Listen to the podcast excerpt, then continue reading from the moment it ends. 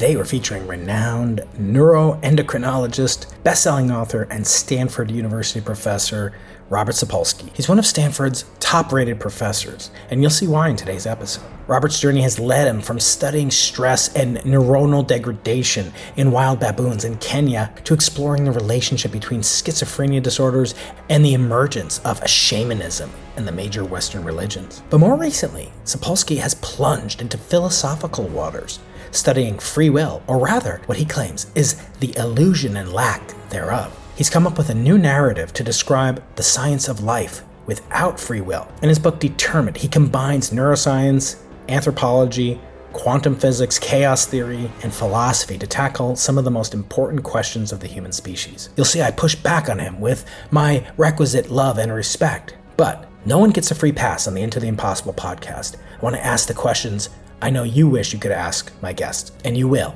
Today, he's here to present his case, and you'll be the judge. Who's right? Is free will an illusion? Or do we have control? And are we the determinants of our future?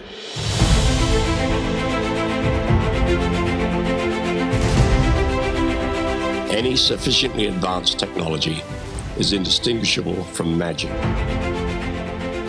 Open the pod bay doors, Hal. Robert, uh, as you know, I'm a physicist. I've had on uh, many physicists. I love talking to physicists, uh, but I also love talking to biologists, neurobiologists, and all sorts of folks. I always have a problem with these people uh, when I talk to people like David Chalmers, in that it seems hopeless. Uh, cosmology seems hard, but consciousness seems impossible. And to me, how can we understand the notion of free will if we don't have a notion of consciousness that everyone accepts? So is that am i making a, a, fallacious argument or is it really the case that you could not understand free will until you understand how consciousness itself emerges? Um, nicely i think uh, fortunately one could ignore consciousness and i completely agree with you. Um, once once a decade i force myself to read a review paper on sort of neurobiology of consciousness and see with great relief that like it still isn't making any more sense to me and i don't think it's making any more sense to the people working on it um, because it's such a damn intractable problem. But fortunately in my view the issue of consciousness is not terribly relevant to assessing free will. And that's because i think the problem people get into when believing in free will and just having such a strong intuitive sense of it is they get caught up in the notion that if there's conscious intent and there's conscious awareness that you have alternative behaviors available to you, that's it. Case closed. That's the requirements for deciding that there's free will. And in my view, whether or not that intent is conscious or otherwise, whether or not there's alternatives, whether your brain decided milliseconds before you were consciously aware that you had intent to do something. All of that is kind of cool and fascinating and has nothing whatsoever to do with whether or not there's free will. Because, in my view, focusing on that is like asking somebody to read the last three pages of a book and assess what they think of a book because what you're doing there is not asking the only question possible, which is, okay, hooray, you have conscious intent to do that. And when you did that, you felt a sense of ownership over your intent. And where did that intent come from? How did you turn out to be the sort of person who would have that intent at that moment? And it's in that realm that I think one can find that there's not a shred of space for free will to operate in. And all we are, the outcomes of all of those priors that made us the sort of person who would have that intent in that moment. And the trouble is, in that moment, it's so tangible and we're so conscious of having that intent that we have to have done that freely. Um, and that doesn't begin to address the issue. How do you become that sort of person? You mentioned person, and throughout the book, I can't help but wonder because I, I, have a lot of respect for my consciousness colleagues. Uh, it's hard not to when you talk to people like David Chalmers or Philip Goff. But again, they some of them resort to the last refuge of the scoundrel and they will come up with they will come up with panpsychism now i'm a physicist so i understand the properties of particles extremely well and i understand that electrons are fungible. You've seen one, you've seen them all. They basically have three properties mass, charge, and spin. So, at what level can you obliterate the notion that consciousness perhaps is panpsychic, that it exists in an electron? Or where do you come down on the panpsychism? Because again, you mentioned person, and I agree, we could talk about free will, but it would seem that you might have to extend it to you know to the top quark uh, if they're right. So where do you come down in panpsychism? And before we pivot to the notion of what I call scale dependent uh, free will, but please, what do you think about uh, panpsychism? Basically, the notion of the emergence of things like consciousness, and I'm basically winging it here, uh, coming out of they the, are too, by the way. Don't worry. they are. Oh, that's very nice to hear. Um, out of the reductive building blocks, clearly that's the case. Clearly, we haven't a clue how things like that work, and where you're now supposed to hand wave and say things about you know nonlinearities and non-additivity and such. Um, for me, it's a uh, sort of highfalutin version of what me as a neurobiologist is, uh, is sort of much more puzzled by. An equivalent, yeah, we kind of know a lot about how a neuron works. We know a fair amount about its constituent parts. We know about what makes its ion channels open and close down to the X-ray crystallography level. And we know a fair amount about what comes out at the other end, like language and longing and and behavior, whole organism behavior, or even the behavior of like a hundred million neurons at a time in one part of your brain. And how you go from the lower level to the upper level is this hugely challenging problem. And the way you wave your hands at this point is to just say things like neural circuits. It's neural circuits that and neural circuits, yeah, obviously, but that's the great explanatory gap right now. We can tell you what one neuron does, and we know a fair amount about you know systems level but like making the leap in between and i sense it's a similar problem here. You know somewhere at the end of the day it's quarks all the way down and somehow thus you know that's got to be relevant but it's not a level i can make the slightest headway with. Yeah i mean so it seems to me a problem in that um, if you do suppose as these thinkers do that these inanimate objects that I call fungible are participating in the consciousness project, then uh, it must be that at some level you go from, you know, indeterminism. I don't think you would argue that quantum processes themselves are not deterministic right i mean you you mentioned in the book both the classical version of you know everything is chaos you, you, you dispose of that but you also talk about determinism in the context of quantum mechanics so do you accept that quantum mechanics i mean do i understand you correct that quantum mechanics is indeterministic? I mean we can't know the outcome of the famous double slit experiment as you go through in the book. So given that you know there if these panpsychics are correct that that electrons are participating in consciousness project then at some level you'd go from yeah the the atomistic notion of the fundamental building blocks of nature that are indeterminate and then somehow you'd get to determinism. So is the key word you know the kind of organism? I mean what is the l in other words i'm i'm i'm always cur- i'm curious to know what is the fundamental building block of free will? Like what objects have free will? And it could be as complicated as a human being, it could be a paramecium, but what level of uh, complexity is the first one to achieve the ability to not have free will in your uh, in your nomenclature? Well, I guess we we've got a living system argument here, and before we know it, we're going to be splitting hairs over whether viruses count as living and you know whether one is looking at a metaphor of uh, sort of drive or or literal versions of it. Um, but in terms of sort of the crowd that argues that quantum indeterminacy is the way in which you can squeeze some free will out of the system. Uh, first off, I am not a physicist. I'm incredibly ignorant in this area. Second, my opinion that quantum indeterminacy is indeed indeterminate is almost entirely a result of my reading like physics for dummies type books and seeing that most people in the business agree with the Copenhagen interpretation. Um, but essentially, I conclude that while immensely cool, and thank God I'm not trying to figure out how that stuff works for a living, that ain't where free will can come from. And I think I essentially see it sort of three arguments for that. The first one is the scaling up problem which is the notion that the indeterminism, of a quantal event on a subatomic level, the notion that that somehow is going to bubble up enough to form your moral backbone um, is ludicrous. And here we get into sort of all these notions of the brain brain tissue is being moist and collapsing uh, sort of uh, quantum sort of structure and uh, it's just not going to bubble up far enough.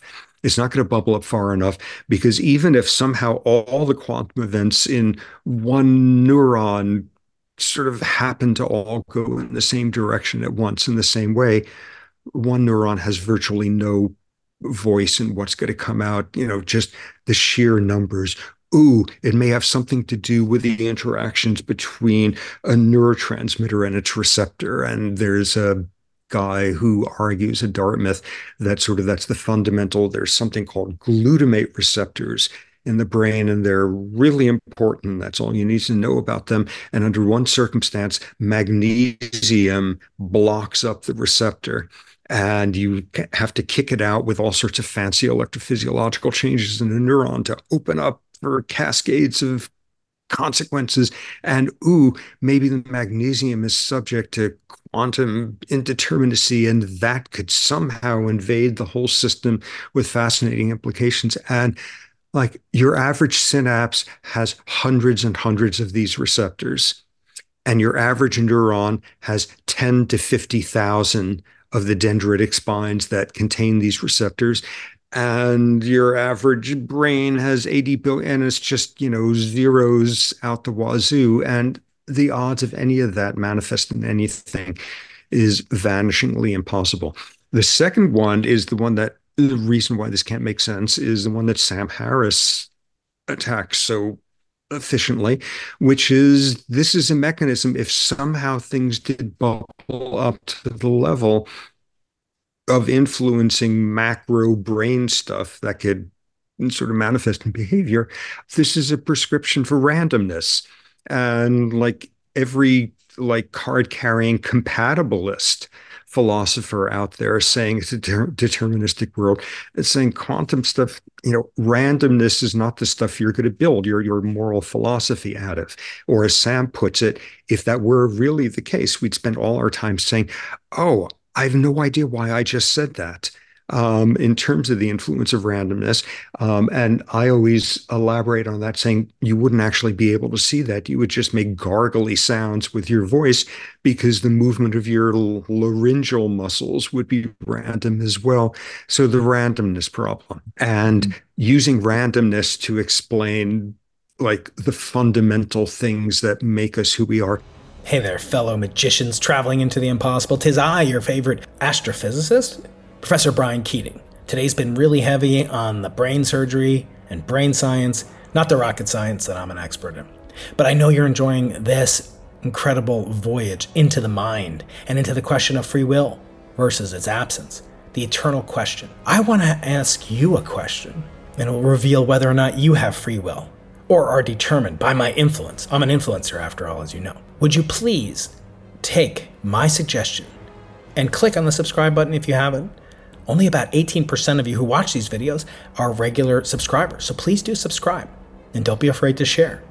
It won't diminish my opinion of your free will in any way. Now back to the episode with my friend Robert Sapolsky. People like Daniel Dennett come up with like a real unconvincing circus trick, which he says, "Ooh, we use the randomness to generalize, uh, generate possibilities, and we then." Consciously choose among them and make sure we don't do something silly and instead we pick the most rational one which makes no sense whatsoever the third way um, in which quantum indeterminacy isn't going to get you free will is sort of the hail mary that people sort of pushing this do at that point, which is okay, okay, the stuff that bubbles up improbably all the way to the surface and is random, that somehow, and here's the word that comes in, you can harness. You can harness this indeterminacy in a top down sort of way to then shape it into your free will.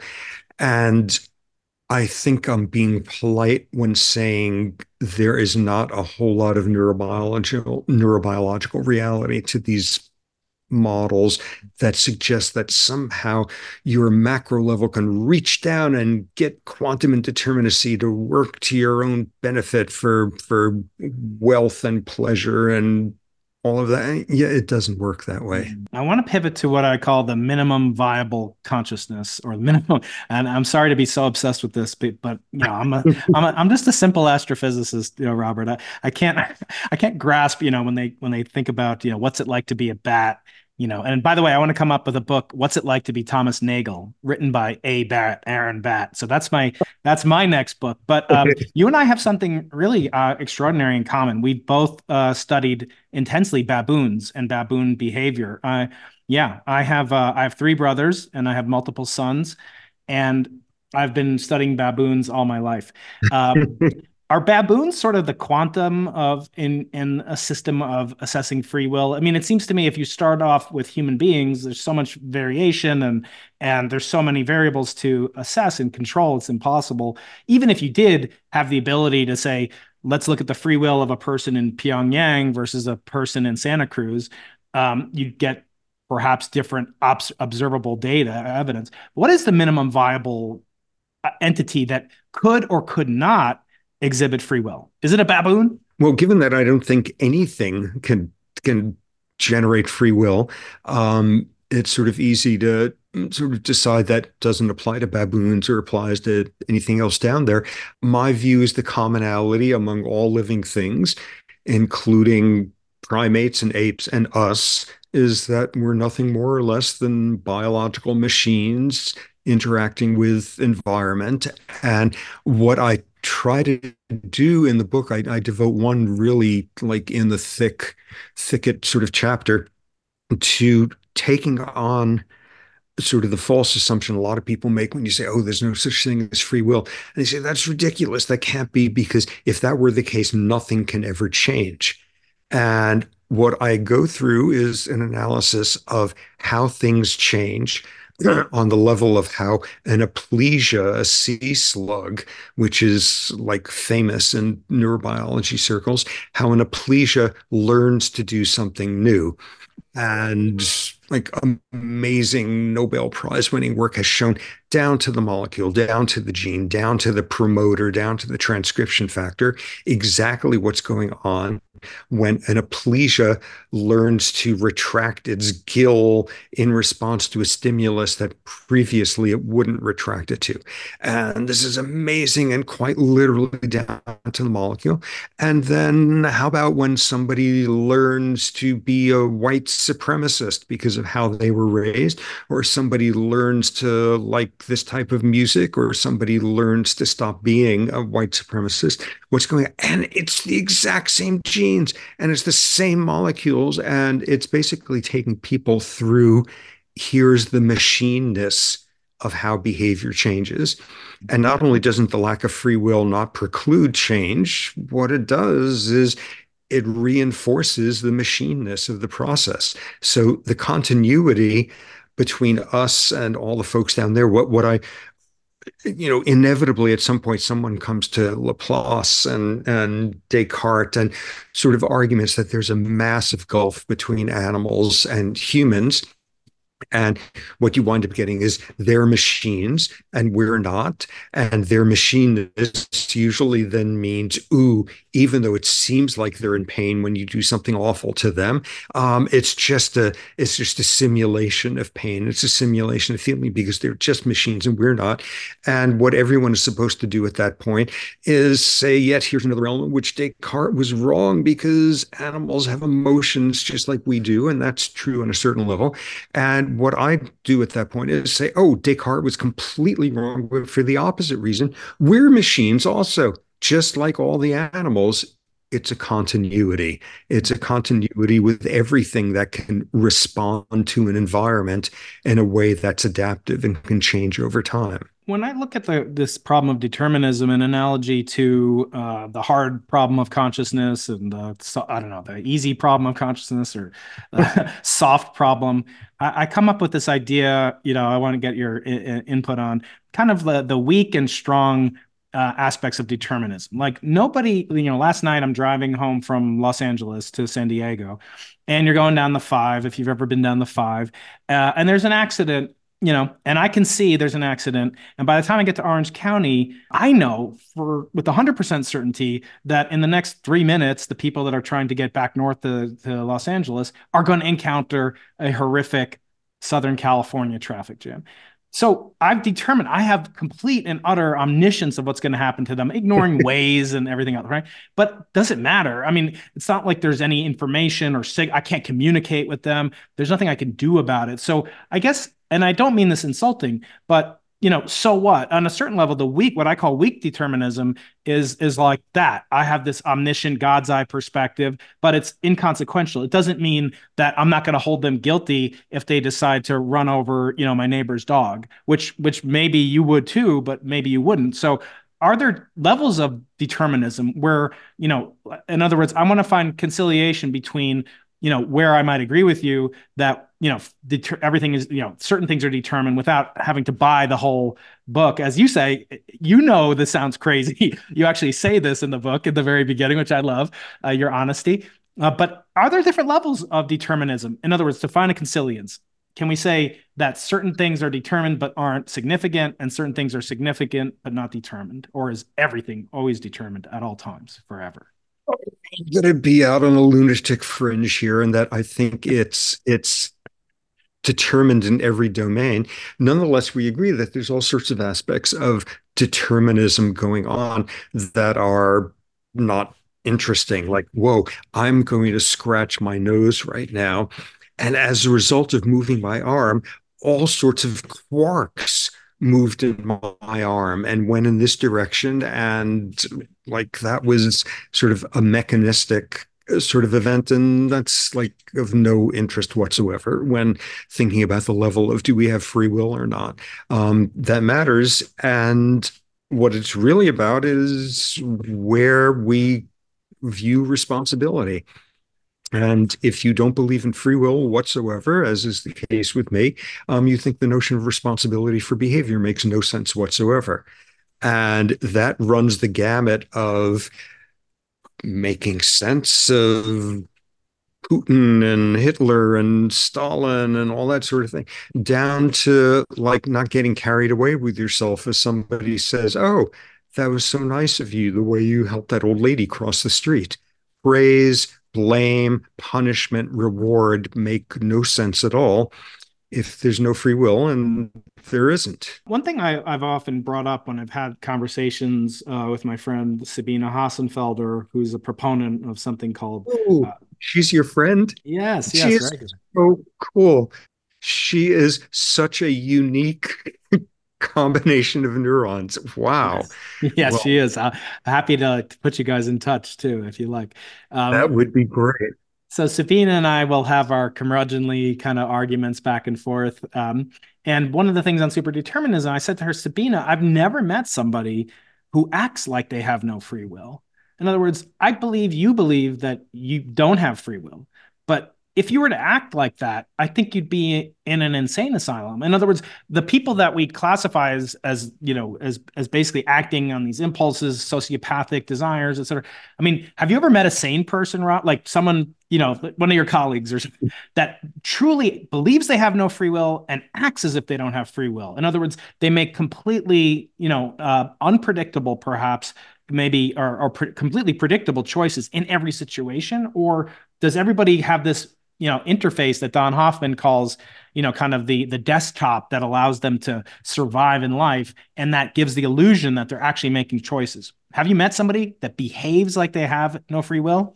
No, and in theory we should, and I attempt to, and I succeed about one tenth of one percent of the time, um, which is a real point to the book. Um, she's fascinating in that regard.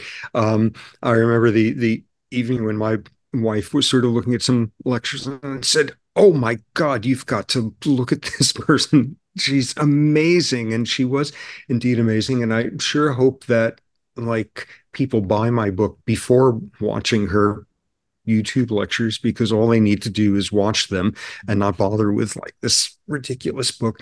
Um, yeah, it's not possible. I admit it. Um, and I admit it to my intellectual shame and ethical shame because I respond all the time as if there is free will. Somebody cuts me off in traffic and I'm pissed off at them. Somebody says, Ooh, nice, nice shirt you're wearing today. And for a brief second, I feel like I'm a better human than average. And yeah, it's, it's, but what I sort of go over over and over in the book towards the end is nonetheless, we can do it in areas that really matter. We have figured out that there is no free will and agency when it comes to controlling the weather. And thus, when there's a horrible hailstorm, it doesn't make sense to find the old toothless woman at the edge of the hamlet and accuse her of witchcraft and burn her at the stake. It's really good that we figured out that's a realm in which there's no responsibility or free will. And it's really good that we figured out that schizophrenia is a neurogenetic disorder rather than being caused by mothers who have psychodynamic, unconscious hatred of their child. And yeah, that's not a realm of response. We can do it over and over and over. We have figured out like domains in which free will is not there. And not only doesn't the roof cave in, the world usually becomes a much more humane place at that point.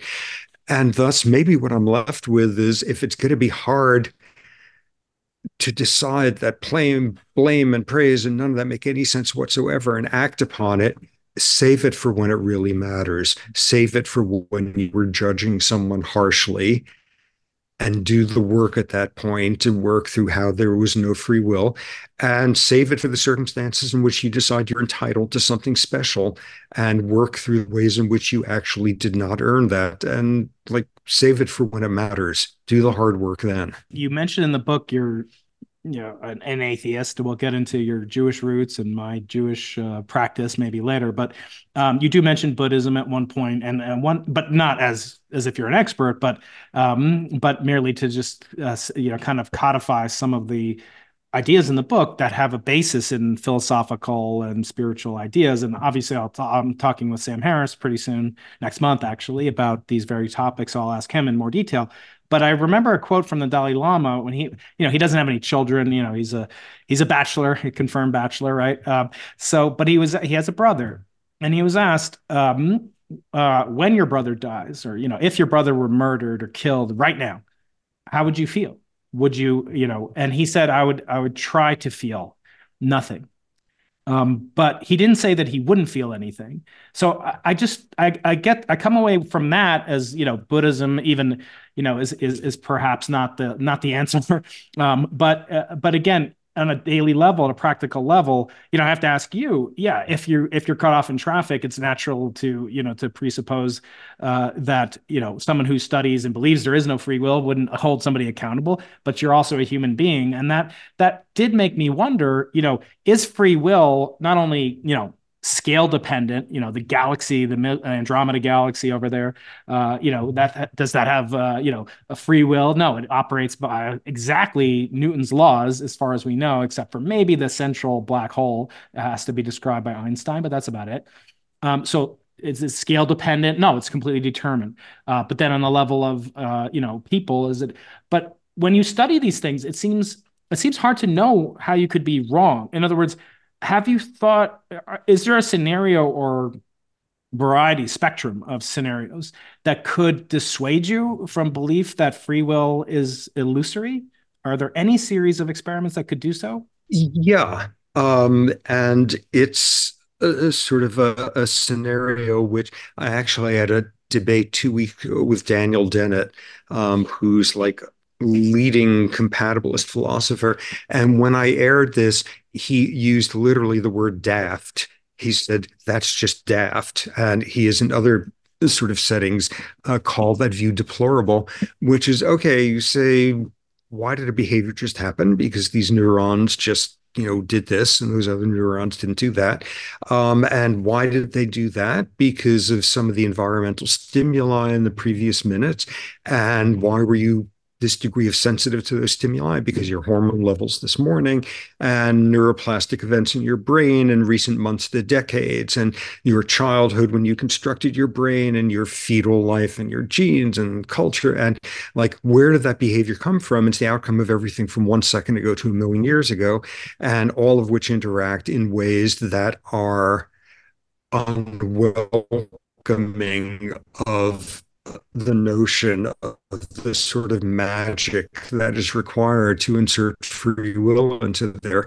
So at that point, I say, show me a behavior that has just happened, show me a person, and its action is completely independent of its history.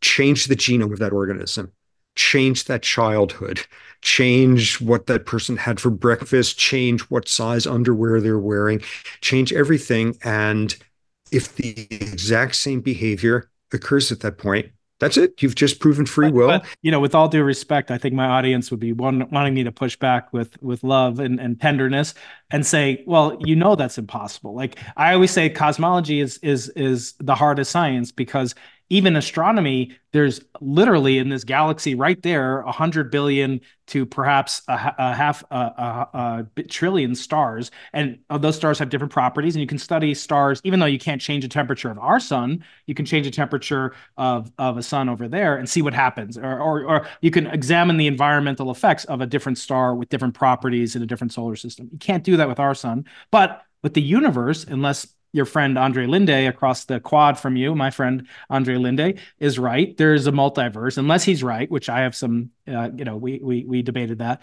But uh, but there's only one universe, so we can't go back and say, well, what if there was one yottagram more matter at 10 to the minus 18 seconds during the electroweak era. You can't do that. So you're basically providing me a falsifiability rubric that's impossible to instantiate. So how how do you react to that? I mean, you're giving me an example, but it's it's it's it's not only technically impossible. You know, it's it's impossible on, on the on the face of it to create a new Big Bang with different parameters to then lead to all the organisms, matter, and energy we have in our universe.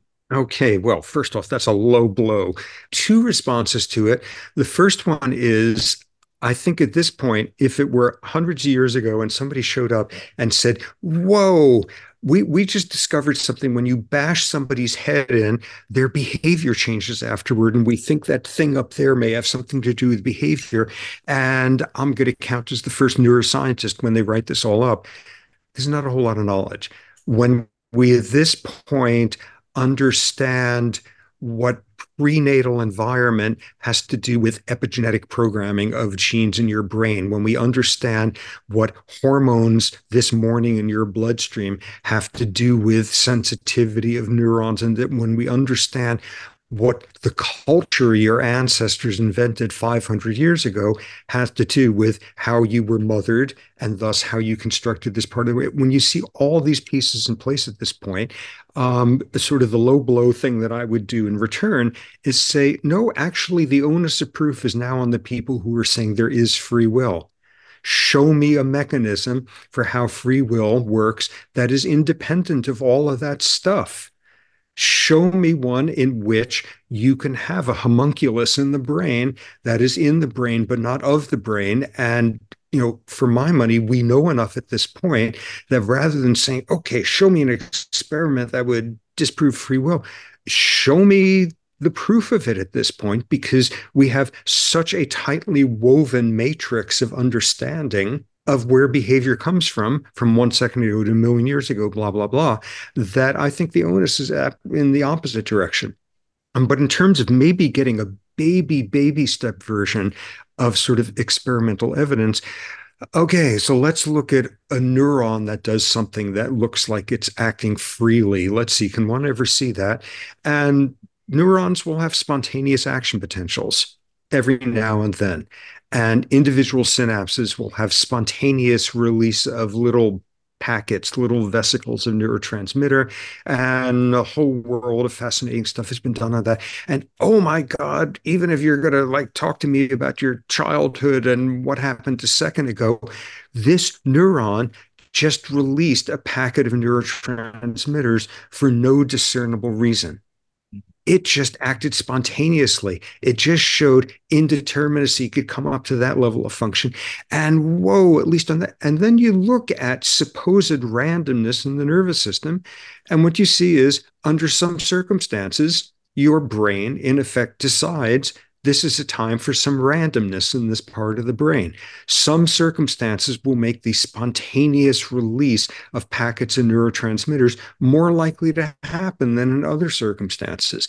In other words, your brain has determined this is a good time for some indeterminacy. And this has as much to do with free will as like, you know, you sign up for an improv class and the, the teacher then says, okay, start the scene right now, be spontaneous. This, uh, you know, most of what people then pull out when saying, okay, well, let's find a building block of a neuron that indeed has just done something without any antecedent causes influencing it, even on the level of, oh my God, it just dropped a packet of neurotransmitters into the synapse for no discernible reason.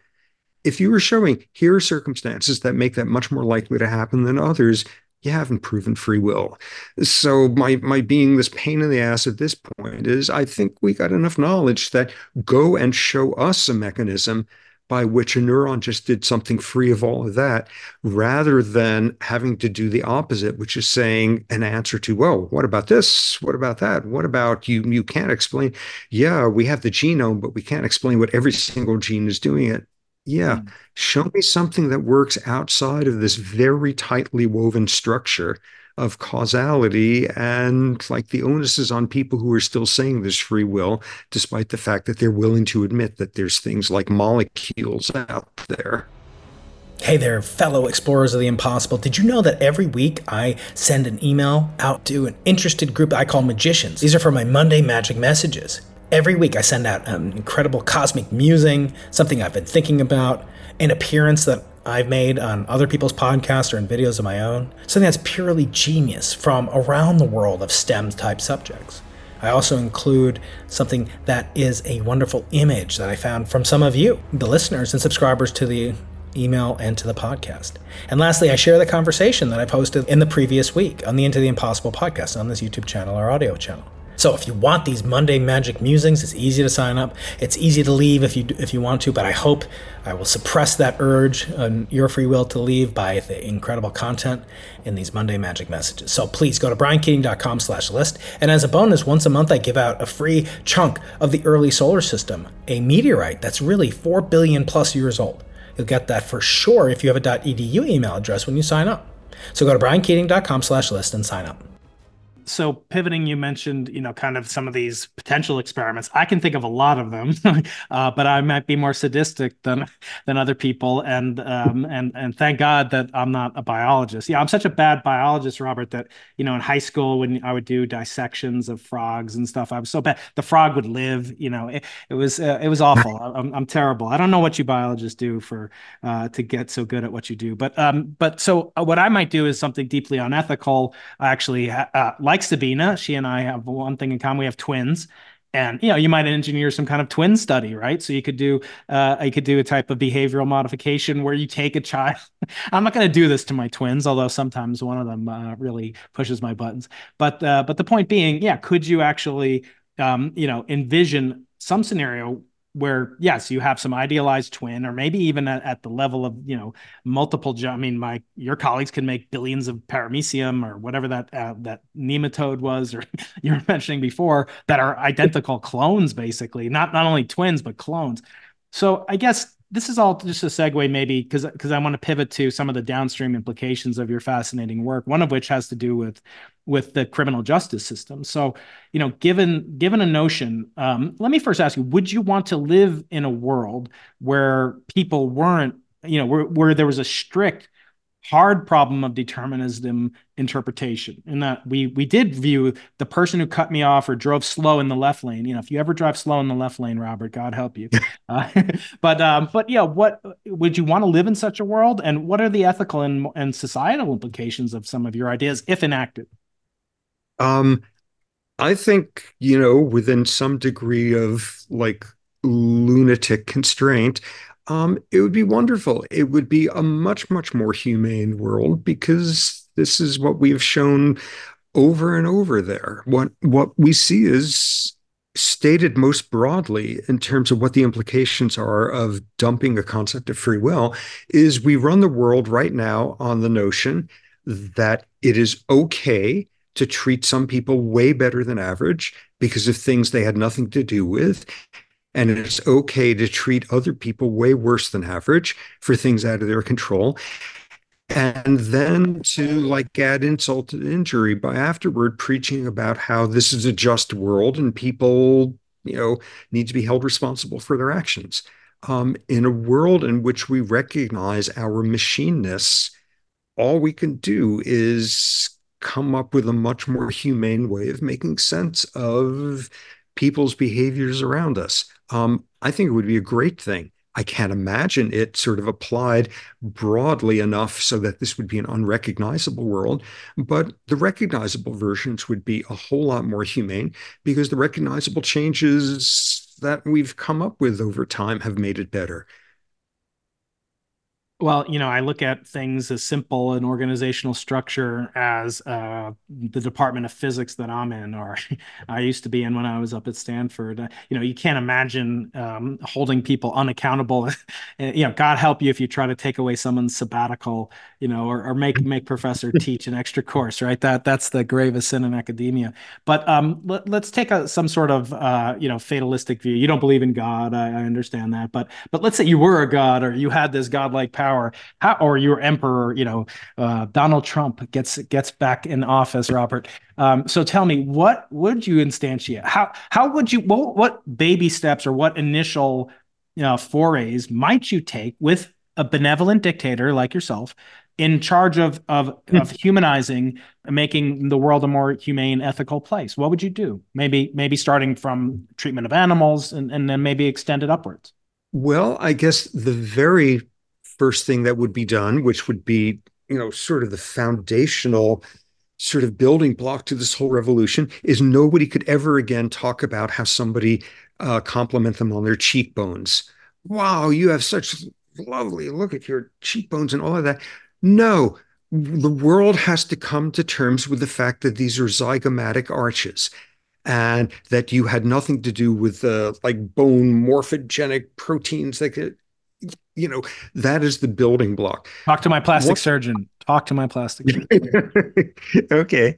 Once, one, once that one's out of the way the next thing you need to do is get rid of the entire criminal justice system and not apply any nice like npr tote bag notion of reforming it of saying you know there's there's lots of problems with it but the starting point is people have some responsibility no, you got to get rid of a system that has any notion that retribution is a virtue in and of itself, that has any notion that anyone has earned, deserves any sort of punishment, because it makes no sense at all. So, just as your listener is about to have apoplexy, sort of compounding it by saying, and the exact same thing applies to a meritocracy the notion that anybody has earned their better than average salary or their better than average access to a vaccine or clean drinking water or a corner office in their corporation that that is just as intellectually and morally suspect. Okay so at that point there's no blame there's no praise there's no nothing. How are you supposed to like run the world? And this is where the knee jerk is oh grace you're just going to have murderers running around the streets. Obviously not and the horrifyingly mechanistic uh, sort of metaphor that I always use at this point, which is the only one that can make any sense, is you got a car and its brakes don't work and it's dangerous. It's going to kill someone. Maybe it already did. This is dangerous. You can't have it out on the street. And there's a solution. You lock it up, you put it in a garage, and you keep society from being harmed by it. But you don't go in every day and take a sledgehammer and bash it on the hood as punishment for the person that it ran over. You don't like read it you know, read Christ's Sermon on the Mount in the hopes that it will have a better carburetor afterward. You know, it's possible to save the world, protect the world from cars whose brakes make them dangerous. And oh my God, that's so ridiculously mechanistic. You know, that that may sound like dehumanizing us. It's a hell of a lot better than demonizing us with sermons. And we see a baby step version of it all the time. You can have a human who's dangerous. They are dangerous to people around them. And you need to protect society from them. And what you do as a result is when that's your five year old and they're sneezing, you don't send them to kindergarten tomorrow because they say if your kid has a nose cold, please keep them at home so they don't get everybody else sick. Oh my God, you constrain, you quarantine them and you protect society from their sneezing all over like somebody else's kid. But you don't sit them down that next day and say, you can't play with your toys today because you've done bad and you've got a rotten soul and somehow that's affected your sinus ca- canals or something. No, we have subtracted effortlessly responsibility out of that domain and we figure out how to protect society from five year olds who sneeze too much. We can constrain their behavior. We don't constrain it one smidgen more that's needed to make them safe we don't pontificate about it and moralize about it. And we even feel a responsibility to put some research into why kids get nose colds and sort of look at root causes. And that would be the exact same way with any version of damaging human behavior. You have uh, essentially recapitulated some of the 160 commandments that appear appear in Parsha Mishpatim. So we're going to go there now. Now we're going to hit some Talmudic. So those of you out there who hate when I wax, wax Talmudically, uh, it's your signal to tune out, but you're going to miss some some interesting fireworks, I, I, suspect. So, Robert, do you remember from your uh, yeshiva days the punishment for the goring ox? No, I don't. When an ox gores a man or a woman to death, the ox shall be stoned to death, and its flesh shall not be eaten but the owner of the ox is not to be punished. Now, that's the first time the ox that gores.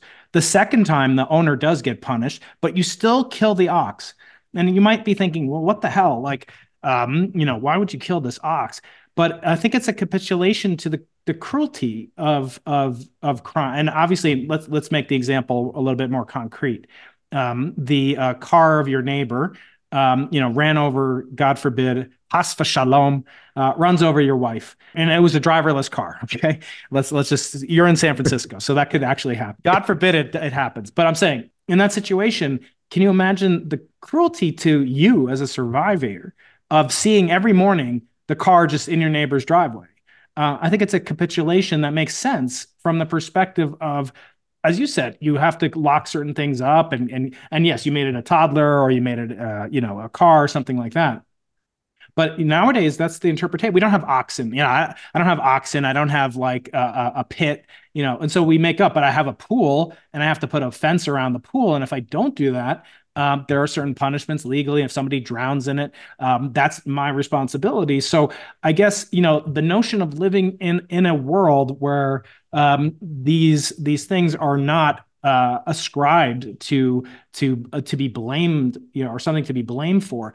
I, am pointing to the Talmud or to the Torah even as an example of something where you would actually kill the inanimate object or the, ox or whatever as a, as a way of avoiding cruelty to the survivors. So how do you react to that? How do you react to this notion that you know we have an obligation to survivors and so forth of not having murderers or rapists or you know I mean all sorts of crimes wouldn't necessarily be traced back to a volitional action, right? So, how, how do you react to that, to the obligation to the survivors of crimes or criminals, et cetera? First off, that makes total sense emotionally, viscerally, even as we dance around the bizarre history of animal criminality.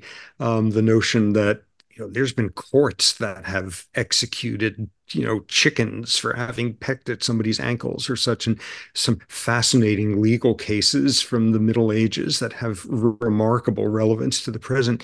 Um, but in terms of that, yes, emotionally, this makes sense.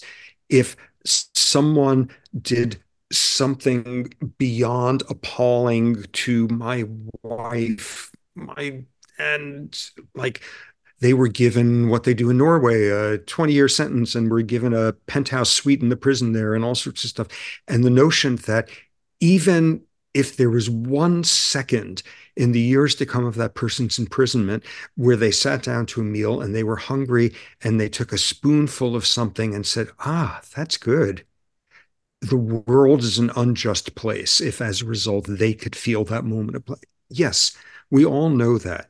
And what we're dealing with here is a major problem in neurobiology, which is we activate reward circuits in the brain when we punish.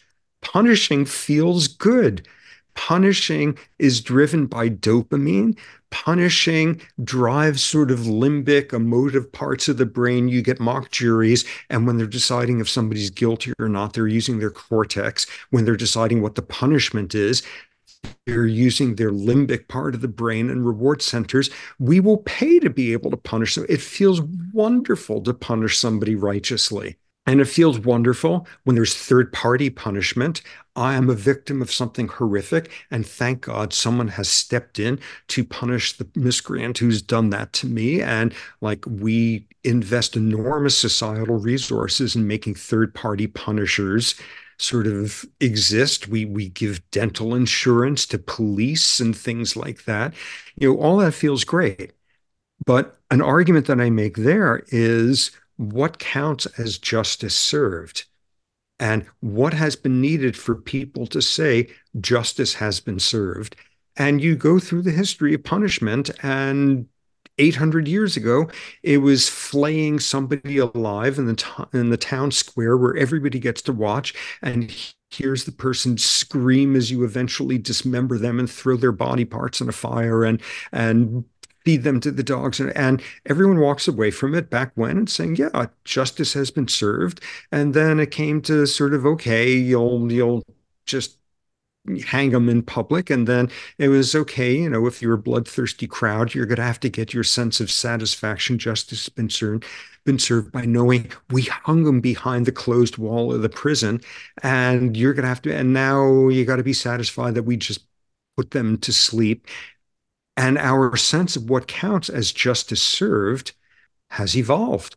Yeah. And it's become much less bloodthirsty. And if you're in Norway, where Anders Breivik, the the white supremacist who murdered 70 people in this and it was the worst crime in the history of Norway. And it is unbelievable the extent to which that was an attack, not just on those people, but the very fabric of what Norwegian society is supposed to be about.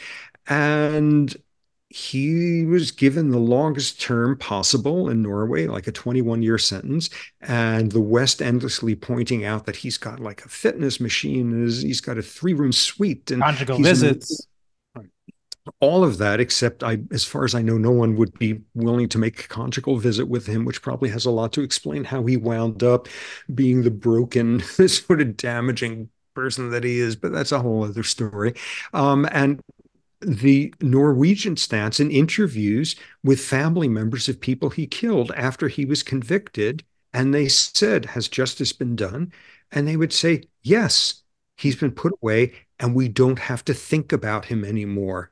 This mediocre clown of like toxic ideology and like his supposedly being a neo Nazi knight of the Templars. And yeah, we don't have to think about this guy anymore justice has been served. And someone as unlikely for me to cite as sort of a font of wisdom, William Barr, who was Trump's attorney general at some point, um, pointed out what what we want out of society when we are a victim, when we have that unbelievable pain, is to know that society has taken our pain seriously enough to met out whatever is the most consequential thing society is willing to do. And yeah. Yeah, if 800 years ago it was flaying somebody alive with molten lead or somebody in the town square, and now it's putting somebody to death in a Texas prison, injecting with something, or putting them in a prison in Oslo where they nonetheless, you know, can take college classes remotely if it's the most extreme thing society is willing to do, that's very satisfying to victims because all it has done is validate, yeah, that's how bad we we recognize you feel in response to it. Yeah. And what that counts as has evolved enormously. And the fact that society has put its best efforts into making sure this individual is never again going to damage anybody can be just as, you know, sense of justice having been done. Yeah, I think there's also an, an, a societal, you know, kind of effect and, uh, as well uh, in that you know part of the function of the judicial system is to prevent vigilantism and and that you feel that you don't want individuals you know imagine if if uh, the lone wolf killer in Norway you know imagine if Breivik's sentence was one year not 21 years I mean I imagine the victims would feel very differently and I don't want to get into you know George Bernard Shaw's you know definition of prostitution you know it just depends on your price but at a certain level, yeah, you don't want there to be an incentive. And I think you're claiming, and I would probably tend to agree with you, there is a sense of, of righteousness and, and so forth, of punishment. And you're saying that activates dopamine. And I think that is the very reason, Robert, not to turn this into a Havrusa, you know, a Talmudic session, but they notice that the ox is not to be eaten. Now, I can't make that analogy with your the Waymo next door on on Market Street in San Francisco that kills you know somebody's wife but you're not going to eat it or you're not going to use it for parts of your Tesla. But the point was, it was very hard to get meat back then, right? So the ox was valuable for its flesh and could be used for its flesh or for other purposes. So, um, so they explicitly say you're not to benefit from the death of this animal. It's purely to kind of restore the the cosmic justice of not inflicting further pain on the victims to see their loved one's killer, you know, in this case, an ox, now, now in Judaism, we believe that you know humans are, are are made in the image of God and therefore have infinite worth, even a murderer. And so it's it's very. Uh, it was said that when when lives were taken in the Talmud by a criminal court, it needed multiple witnesses. The Sanhedrin had a vote, and if they voted to kill a person one, you know twice in seventy years, they were considered bloodthirsty. Now, the last last thing I want to talk about before I get, I want to actually get it finish up with your work on baboons because, as I said, I've got brothers and sons. Hmm. but uh, but but actually, before we do that, just a little bit more uh, a bit forbearance on your behalf of my uh, Judaic kind of uh, leanings, and that's the concept of of you know this this omniscience not being compatible with free will. Now, I had thought that this was you know really uh, not not to say what you said is unsophisticated, but that the notion that God is omniscient is is really different you know from the sense that uh, we have of him knowing every single thing that happens. I mean, even in the Torah itself, it says God regretted that he made man. Now, obviously, and it says in the New Testament, Jesus wept, you know, so if Jesus knew, you know, what would happen because he was a Godhead figure in the tripartite God, then, you know, he would know everything. So why would he weep? I mean, it wouldn't be. And similarly, why would God regret something that he had done? Why would he say that mankind is evil from his birth when he created the,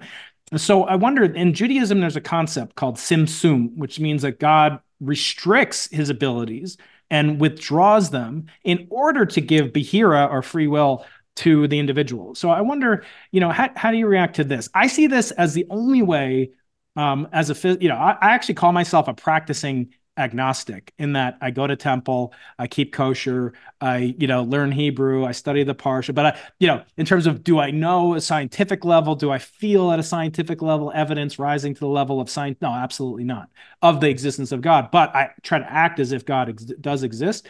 Um, because I don't think you know Pascal's wager, you know, is should be ignored. But I guess I'm asking you in a long-winded, very rambling fashion. I apologize. Um, the notion that God, you know, um, if if you say that God restricts His free will, uh, is there is there room enough for free will in man, or is it is it completely just speaking? I'm asking you to speak, you know, biblically now, not not scientifically.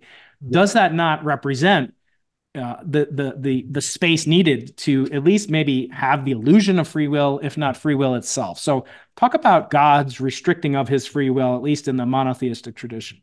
Does it have a place in the in the in the prospects of determinism.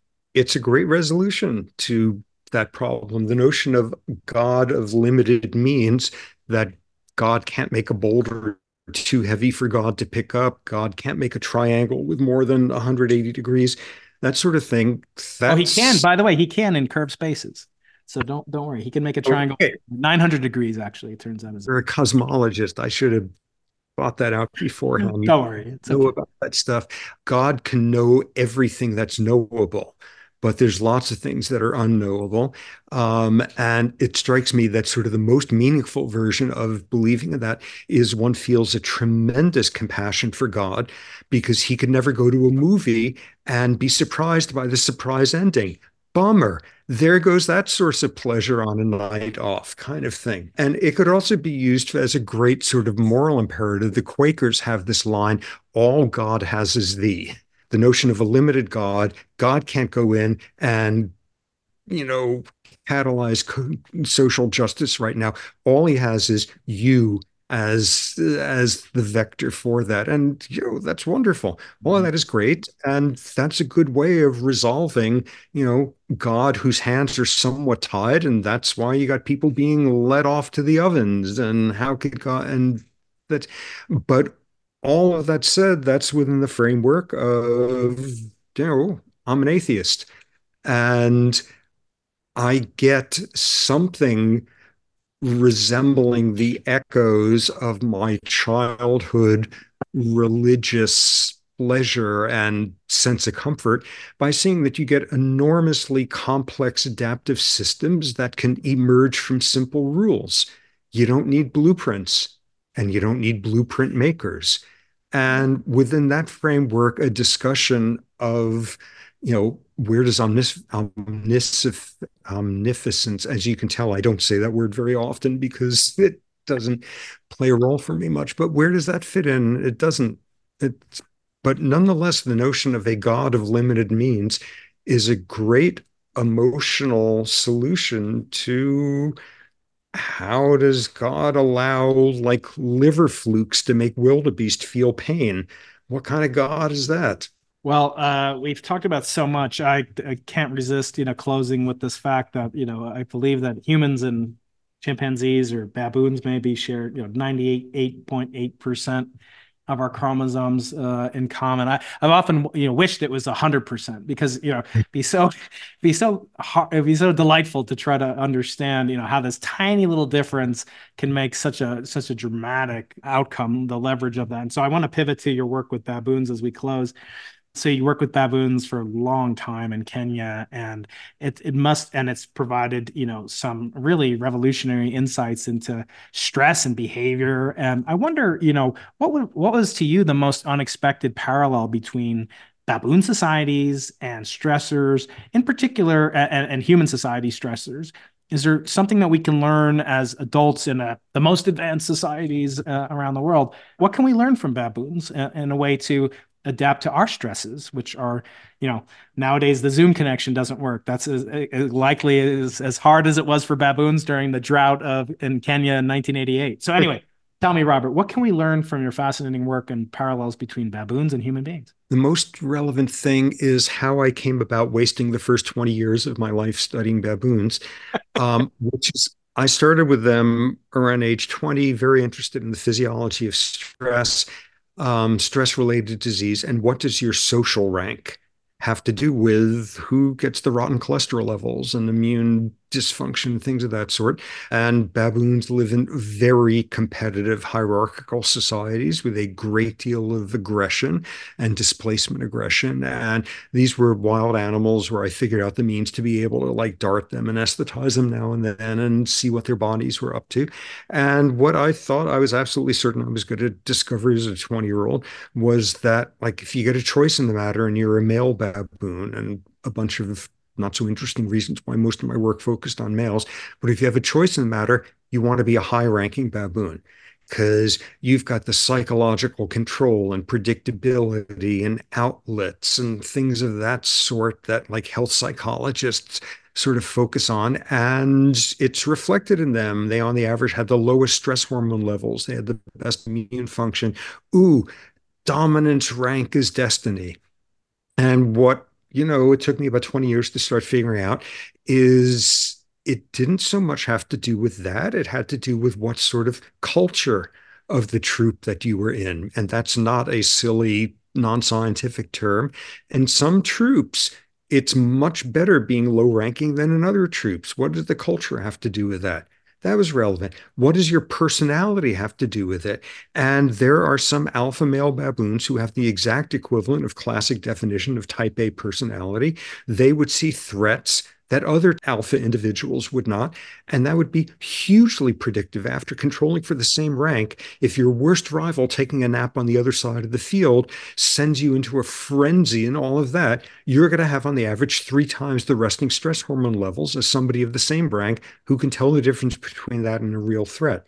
The thing that probably most sort of caught me off guard and required me to be a 40 year old or a 50 year old to appreciate is if you're a male baboon and you got a choice in the matter and you could choose between being an alpha male or being a male who has a lot of social grooming partners, go for the latter every time. That's far more protective of health, social affiliation. And that's what all the people who talk about social capital and why health is declining in Western societies and bowling alone and all those sorts of metaphors. Wow, it took me nearly 20 years to figure out that, like, having somebody to groom you now and then, and even more importantly, someone who you are willing to groom is way more important than who gets the dead gazelle. The fact I think you demonstrated, you know, is that controlling temper was actually an asset. Like on the way up, the more aggressive, the more tempered, you know, mental, the more type A, the more confrontational and aggressive, the more successful they'd be. But then the ones that really had longevity in a whatever department chair sense, they were the ones that could modulate their anger, their raw, brute physical strength, and I, I think that's a that's a beautiful metaphor for uh, for human beings, uh, males and females, to take into account. You know, we we we shouldn't uh, neglect the fact that uh, that you know, we both sexes have their own uh, their own personal challenges. Well, uh, Robert, if you'll indulge me for the last few minutes, with a couple more minutes, I'd love to ask you two questions that are pertinent to our, our, conversation and really give an insight to you, uh, not only as a scientist but as a human being. So, if you would wouldn't mind answering two final questions, I would very much appreciate it. So, they both relate to something uh, said by Sir Arthur C. Clarke. Actually, I'm going to ask you three questions. Um, the first statement by Sir Arthur C. Clarke, and I should preface this: I am the associate director of the Arthur C. Clarke Center for Human Imagination at UC San Diego, where I understand you have a colleague, Professor Mar- Vargas, which I, have never met, but I, would like to meet him now that I heard about him in your book. But at, at UCSD, we have the center. And so one of his most famous quotes is any sufficiently advanced technology is indistinguishable from magic. I want to ask you, uh, what is the crowning achievement? You know, if we're talking to the Andromeda Galaxy M31 and we want to have a little bit of swagger, about what we've created or understood or come to learn about in your field, any field, um, what would it be? What technology or learning lesson is most magical in your opinion? We have the means not only to think about something, to have a thought, a memory, an emotion, and something changes in the function of the blood vessels in your left big toe, but we can watch something unpleasant happening to somebody else, and the same change can occur in our left big toe. I think that's immensely cool. And the fact that we are wired that whatever is an unexpected pleasure that came from out of nowhere is going to be exactly what we expect by tomorrow and is going to be too little two days from now. I think those two things are pretty interesting ways of starting to explain like what we're about as a as a collection of atoms when the aliens come to figure us out. Okay, the next quote from Sir Arthur uh, goes as follows: When an elderly, I'm not calling you elderly, but when an elderly distinguished scientist says something is possible, he or she is very certainly right. But when he or she says something is impossible, they're very much likely to be wrong. I want to use that as a springboard to ask what have you changed your mind on? What have you been wrong about, if anything? I made one horrendous bad move late in graduate school when I decided that something I was getting some hints at neurobiologically, in fact, was kind of eh, meh, whatever. That's not very interesting and decided not to pursue that. And that turned out to be adult neurogenesis, the fact that the adult brain could make neurons at some point. I saw a little and yeah, nah, I'm not going to, I'm much more interested in what's killing the neurons and stress and such. So that was a major, major wrong turn on my part. Things that I've been wrong about, all of them have been like pretty pedestrian things you know, this type of receptor is a whole lot more central to neuron death than that type is, or or dominance rank is a whole lot less important for understanding health psychology than social affiliation is. I don't know. I guess I'm pretty doctrinaire and fundamentalist in, in this domain. I was 14 when I decided there's no free will.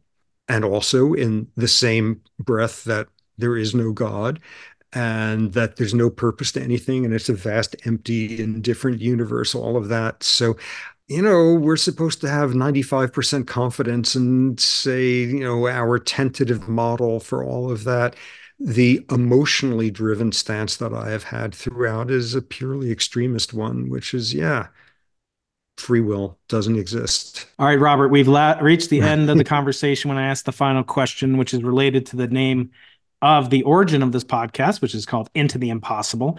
Little known fact: without uh, without uh, Arthur C. Clarke, we wouldn't have the word podcast because uh, the word pod and podcast comes from "Open the Pod Bay Doors" in 2001: A Space Odyssey. And uh, one of the a- Apple employees said, "Well, this pod contained all this information, all this digital information. We'll call the iPod an iPod in uh, homage to the Pod Bay in uh, in 2001, and now we have podcasts that have come from that. So Arthur C. Clarke is intimately related to many aspects of the podcast, including this very podcast name, which is Into the Impossible, and it's a saying from Sir Roger uh, Sir Arthur that goes like this. He goes, "The only way of determining the limits of the possible is to go beyond them into the impossible."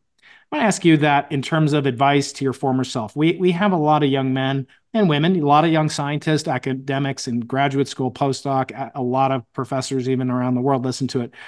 What advice, life advice, would you give? You have 30 seconds to go back and visit your 20 year old self. What do you tell him to give him the courage to go into the impossible? A, maybe it's not worth it. B, if you decide to do that, everything you say yes to within a framework of that's going to take a lot of intense commitment, be really aware of all the no's that are implicit in that and all the things you're going to have to turn your back on and really figure out before you sign on the dotted line. Any heuristics to know, like, uh, besides the fact that it might be predetermined that you're going to say yes to too many things? Any heuristics or rubric that our listeners could use to gauge whether they should say no more often? Or less often, perhaps, or in different domains.